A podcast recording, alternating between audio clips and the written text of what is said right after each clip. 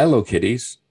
We're going to have a good time together because we are talking with Massachusetts based band Vapors of Morphine, Yes. rising from the embers of the great morphine and then growing and expanding and doing all this other stuff.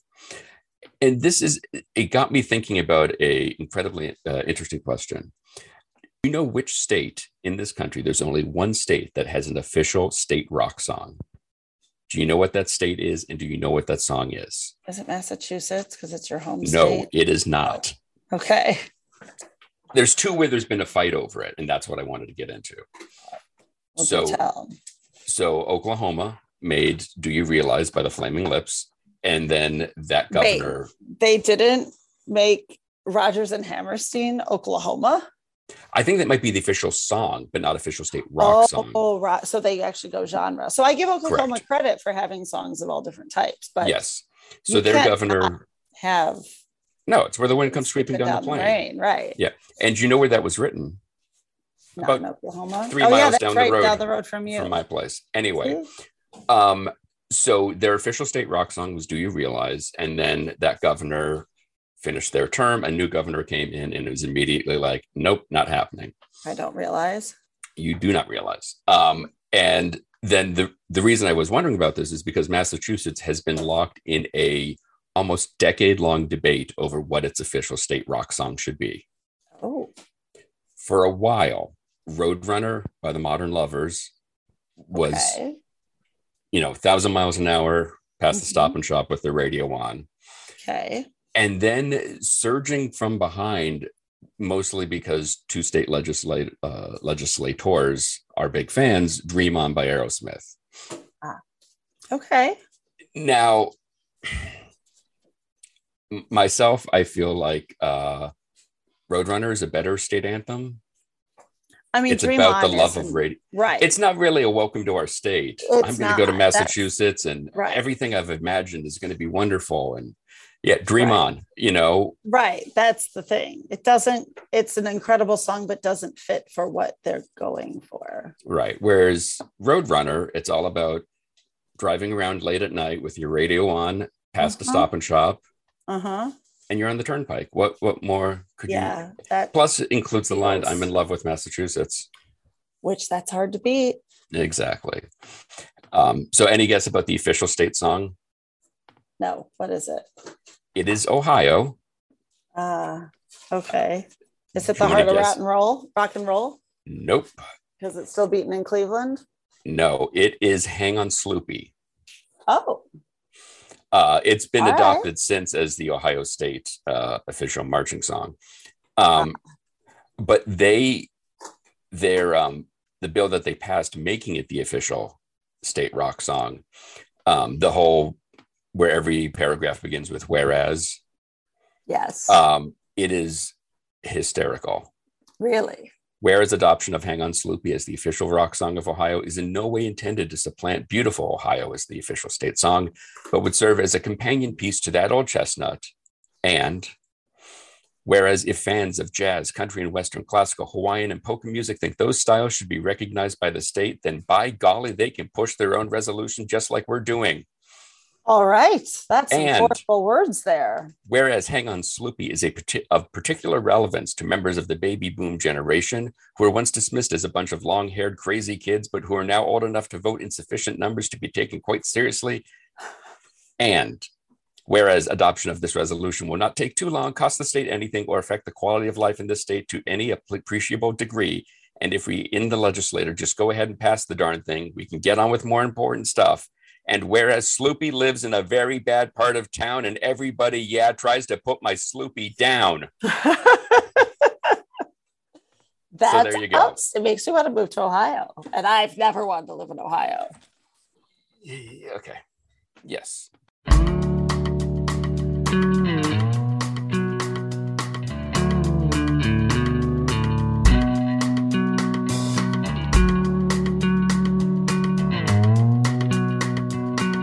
I'm more familiar with morphine than vapors of morphine. Were you a fan of the band before you joined the sort of resurrected version? I I didn't know the band until I moved up here in 2000, the end of 2005. I Mhm. had heard of them, and I think I I may have heard them on a jukebox or something like that, but I wasn't aware of them until um, I think when Twinemen were touring. So this would probably be around 2001 or something, um, a couple years after Sandman had died. Um, uh, Dana um, Colley, the sax player, and Billy, the drummer, um, Billy Billy Conway, formed a band with Billy's partner Laurie Sargent and uh, a string of bass players um, called Twinemen, um, named after one of Sandman's little cartoon series. And um, the idea being that a band was a, a few people that are basically just a, a combined in a ball of twine, just, I just love. attached to each other and tangled up. Which makes total Um, sense. Yeah, so that's they went with that. So they were touring for a little while, very underground, small places. Um, and I heard of that. Somebody said, "Oh, they're playing at the Circle Bar or whatever." And when I was in New Orleans, um, which is where I lived for twelve or thirteen years, um, and um, I was, they were said, "Oh, this is the band that came out of Morphine." You know, that was the, and I I knew that it was a bass and a sax and drums and no guitar, but I didn't realize the slide bass thing and everything. And um, wasn't until I moved up here when we had mutual. I had mutual friends with Dana and um, um, uh, who um, connected me with them. And before I met them, I uh, acquainted myself with their music to some extent and was quite taken with it from the beginning. And so when you joined the band, di- you did not play two string slide bass guitar before joining. No, I I don't think anybody did. yeah, exactly. Uh, How did you take to it? How long did it take you to kind of feel like, all right, I can kind of get that sound? I had played odd instruments before. Um, a friend of mine, who I had a, a, guy who had, who had who had made fast friends with shortly after I moved to New Orleans. Um, I'm sorry to Cambridge. Um, was a bass player, a, a, a washtub bass player, um, or one string bass player who um, ha- he he and I had a mutual friend in New Orleans who used to live up here, named guitar player named Kenny Holiday um, who lived up here for about 10 years and then moved down to New Orleans for 10 years, and uh, or more than that, rather, to live down there. And I had met him down there, played on the street with him.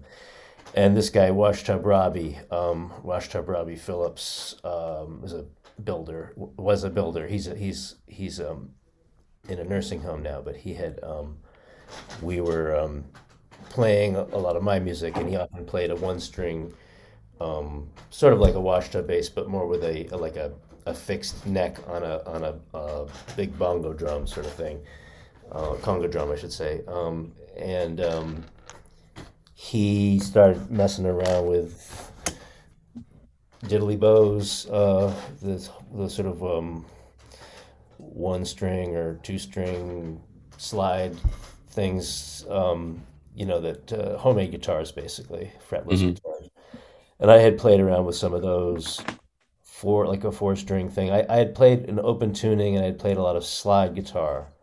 Um, so when I um, first started picking up the slide bass, I realized that there was um, a certain way that Mark usually tuned the bass, which was exactly like the low two strings of one of the tunings I was used to using on guitar. So I felt like in some ways um, the bass was the easiest part of, of learning that music um, because I already played slide and the way you know I got I got to to to check out and play Mark's instruments Oh, wow. and saw how he set them up and um, it's really very um, forgiving system where you crank the strings up really high above the neck so it can only be played with a slide with a he used a I think a bottle, a, a glass slide, and I use a, a metal socket. Um, um, but you've there's you you have a lot of you basically feel your way around, and um,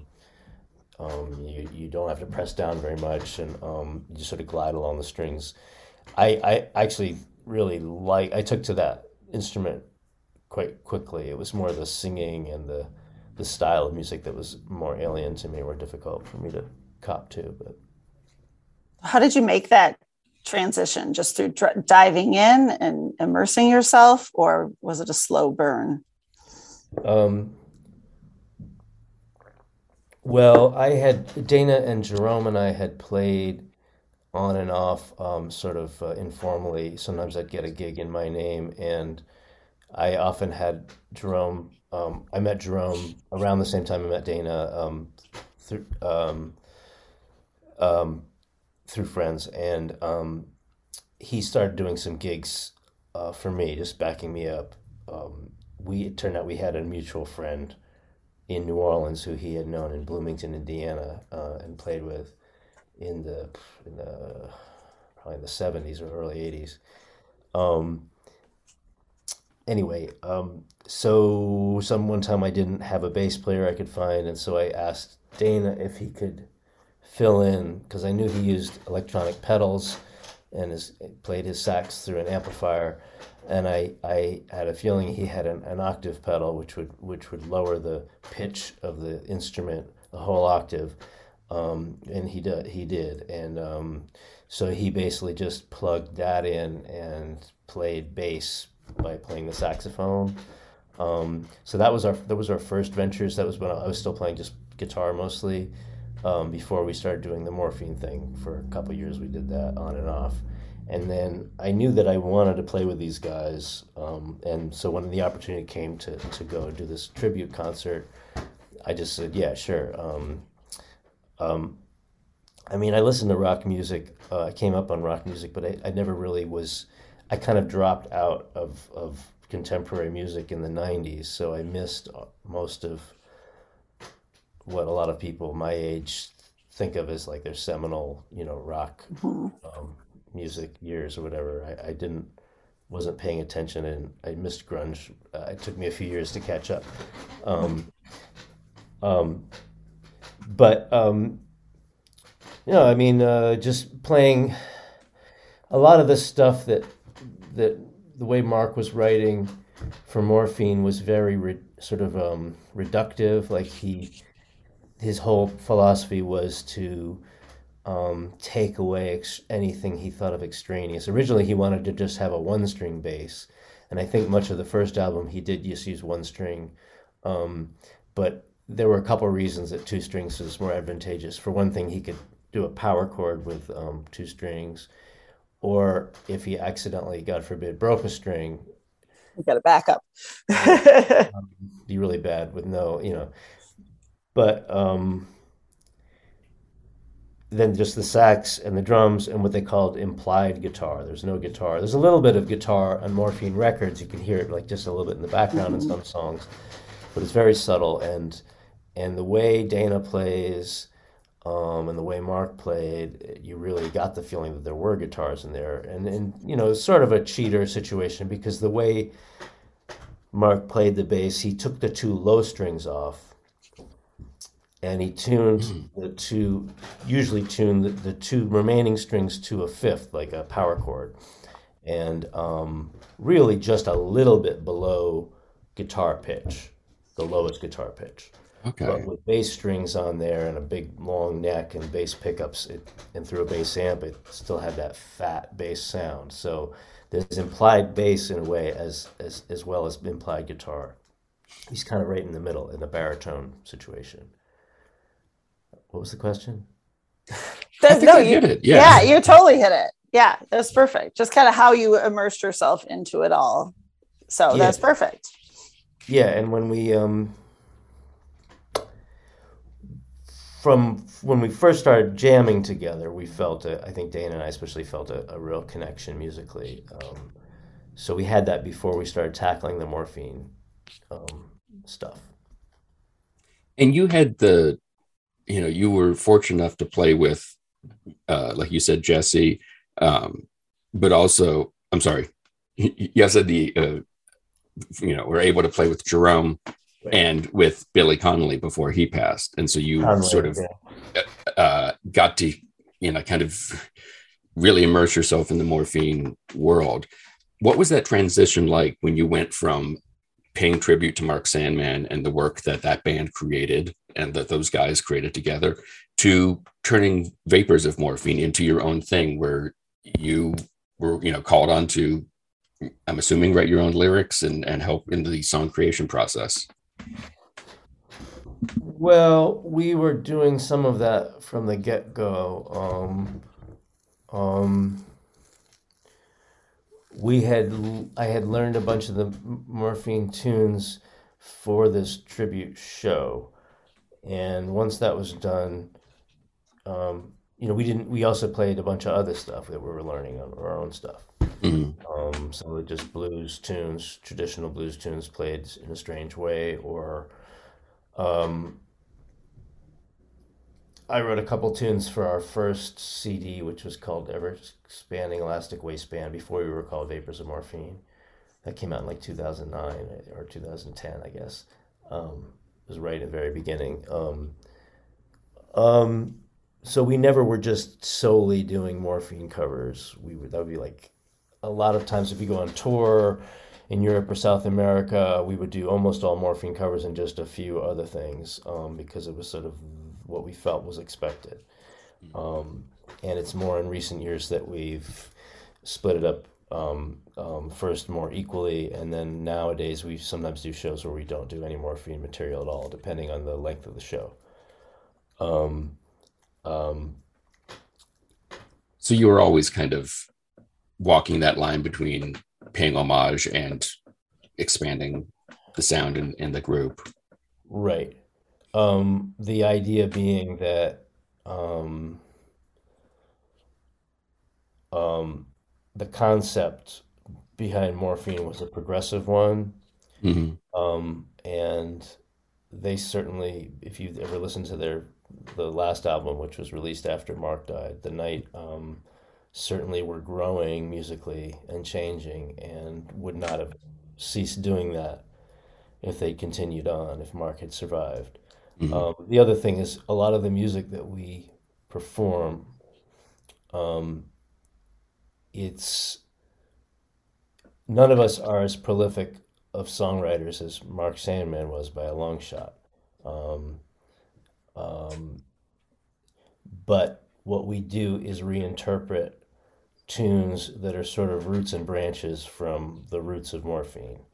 Um, morphine is typically thought of as like sort of jazz rock, but um, there's a fair amount of blues in there as well. Um, and if you look at uh, Mark's, what he did before morphine was a band called Treat Her Right, with also with Billy Conway and um, uh, playing a, a standing cocktail kit, like a one drum deal, and um, Jimmy Fitting on harmonica, Dave Champagne on slide guitar, um, and um, Mark playing um, what he called low guitar, which was just a guitar through an octave pedal playing bass lines. So sort of one step away from what he later did with the bass, and sort of basically what Dana sometimes does um, with us.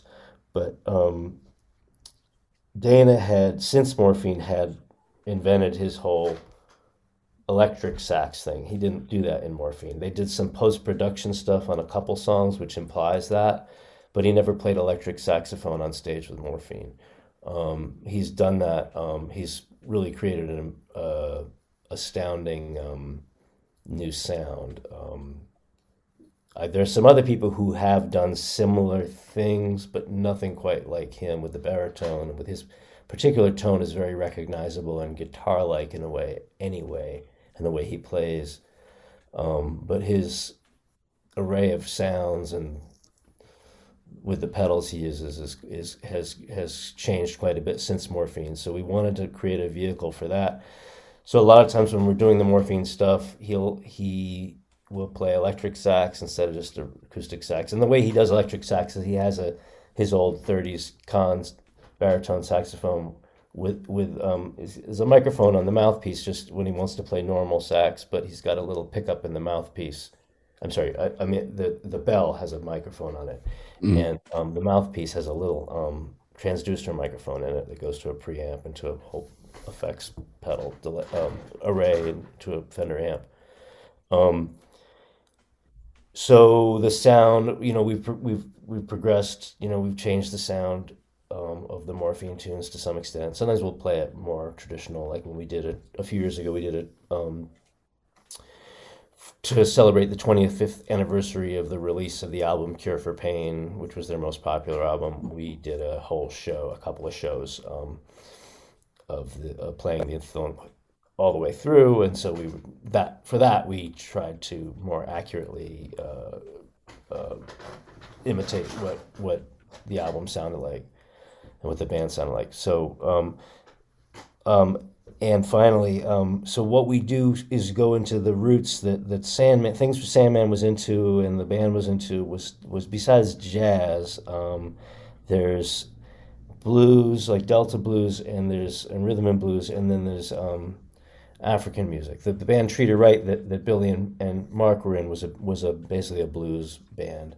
Um, and African music that um, Sandman was in was like Moroccan stuff. But um, we've done a bunch of stuff which is more usually West African, although lately we've gotten into some um, um, Ethiopian music. Um, and without any attempt to be um um really faithful to the to the music we were very, you know, with with with Jerome and now with Tom Arey, um, we've had incredibly well versed drummers um, uh, in terms of different styles of music. Um, they both can play rock and jazz and blues, but also they're schooled in African, different African musics and deep, different beats from around the world, whether it's Cuba or or whatever. Um, so that's been really benefit, helpful for us. Um, Dana and I are sort of more just like listening to the records and pulling what we can, the melodies and everything.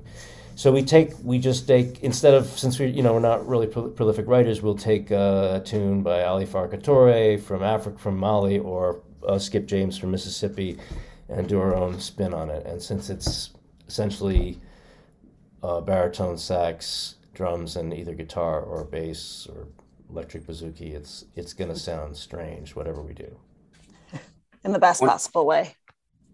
And it's so interesting because at first blush, I feel like having listened to your solo albums and the other records you've done, that at first listen, you think, I don't know how this connects with the sound of morphine. And yet, when you hear it all together, it makes complete sense. It's just a bunch of, you know, well versed musicians having a conversation uh, over a bunch of different styles and genres that everyone is familiar with enough to can take and see where you guys can go with it.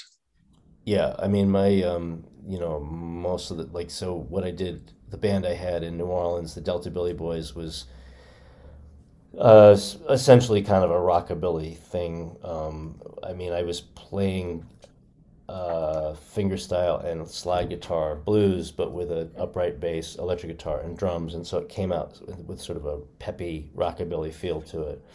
Um, so kind of reinventing that. Um, um, and then, and, but there was a lot of a lot of the stuff. We did a lot of blues. But we also did a lot of. I wrote a lot of kind of humorous songs, novelty songs. And then I, I now I have the, Busted Jug Band on the side, which is a, a total novelty act. Um, I've got a um, but I think the closest thing, what, what we really tapped into was, you know, sort of the darker Delta and Hill Country blues stuff like Fred McDowell and R.L. Burnside that I was into, um, or even Muddy Waters, um, and um, in those sort of darker keys and, the, and the D, low D tuning or whatever. And um, that was a place that it seemed like, um, I mean, I was the where my head was at after moving here after like Katrina and everything. I was in a pretty dark place anyway, so yes. we were sort of able to find this kind of meeting ground right there. So it is sometimes a little awkward. Um, I don't. Um, I I I don't feel comfortable so much with the seriousness of of of the of of morphine in a way. Like I do some like I really enjoy playing the music, but um, there's some humor in it. There's some tunes that are, are quite funny in a really dry way, and I, I choose to think that certain tunes sort of half tongue in cheek, um, because there's a fair amount of posing and sort of very cool thing about Sandman, which I can't pull off even if I tried to. So um, um, that's always a little funny, and, and and and it's always a little funny when you have you're taking on a role where um, audience members have a sometimes have a deeper connection to the music than than I do. So that's, Right. that's strange. What's the what's your favorite of the Sandman kind of humorous ones? Is it top floor bottom buzzer? No, that's Oh. not actually one of my favorite tunes. That um, um, although that's a good one. Um, no, Thursday, I um, mean, it's pretty amusing Thursday's in some great. ways. That's, yeah. that's very uncharacteristic in, in that it's a, an actual story, um, hmm Mhm. as a narrative. Um, it's I, I would guess that that was probably written early. Um, um, as far as humor, uh, pulled over the car, which is an obscurity that we covered on our first record. Um, I think it's on B sides and otherwise or something, but um, Mm. it's just the repeating thing. It's this bass riff and kind of a funky riff, and it's like I pulled. I, I was driving my car. I was driving my car. I was getting kind of tired, so I pulled over the car. I walked around, got out of the car, walked around the car, got a little air. I felt much better. I got back in the car, driving the car. I got a little tired, and it kept on keeps on going over and over. that, I love that song. Um, every night, and then eleven o'clock is one that Dennis sings. It's the whole song is every night about eleven o'clock. I go out.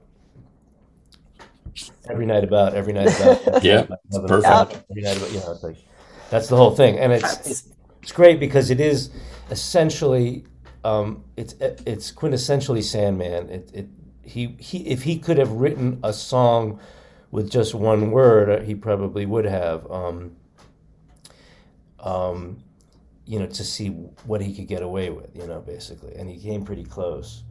Um, On every night as a song musically has got so much space for you to just go out and kind of, you know, sort of some sort of freeform fusion thing where it's just got that, you know, hum going at the, is the on the bottom end, and then just so much other stuff is happening around the rest of the song. Eleven o'clock, you're talking about? Yeah, yeah, eleven o'clock. Yes, I mean, and the thing is, a lot of those tunes, and the same with the car. Uh, some of the tunes, you can really interpret them since they're just basically one one chord. You change the beat a little bit, you change the riff a little bit, you make it funkier, you make it harder, you make it slower, you make or you make it um, quieter. It's um, and those are the things that I get off on. I don't really care about writing songs so much. I mean, sometimes it's fun to write a song if you get a good idea for one, but to me, that's usually a funny song, you know. Right. Um, um, I want to. I, I want to get people moving if I can. Um, get people, put smiles on people's faces. You know, I don't want to make people cry. So, fair. and how do you how is the fans response to some of those favorite songs? Is there an interpretation that they love the most? Is there one where they're like, "Oh my gosh, this is even better than the original"? uh, sometimes we get that, yeah, and we also do have fans who were introduced to morphine through us. So, Oh wow. That's cool. um, um, I usually, especially when we go abroad, um, we just get people who are just floored that they get to hear the music live, played by some of the people who. Yeah. Um, you know, there's Morphine went had two different regular drummers and a couple other people who who guested on records and stuff playing drums. Um, and um, so the only through line was Dana um, to to us, and there's to me that's um, he's um, I don't use this word. Uh, he's unique. He is his playing is unique. There's nobody that sounds like him. So um, um, I've heard people try to do uh, morphine tunes, and it's it's tricky. It's really hard. Yeah. Uh, the fluidity he gets on a on a baritone is unusual. Most people you hear baritones, even really good baritone players, they tend to go for the honk, and he has a real flow to his playing, which is quite unusual, uh, quite distinctive.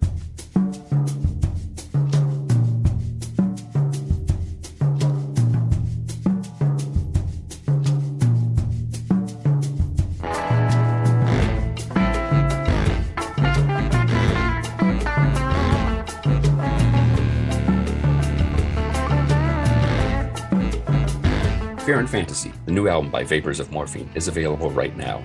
To get your copy, to find out when they're playing near you, check out their website, vaporsofmorphine.com. You can check us out on all the various socials. Be sure to visit our website at rockandrollgradschool.com and don't forget to leave us a review. Today's show is produced by myself and Heidi Hegquist. Our reluctant producers are John Sauvé and Sandy Stone. Our willing producers are Rachel Allen and Randy Jeanette. Our intern is Zach Jackson. This one's for Philippe. Thank you, good night, and may all your favorite bands stay together.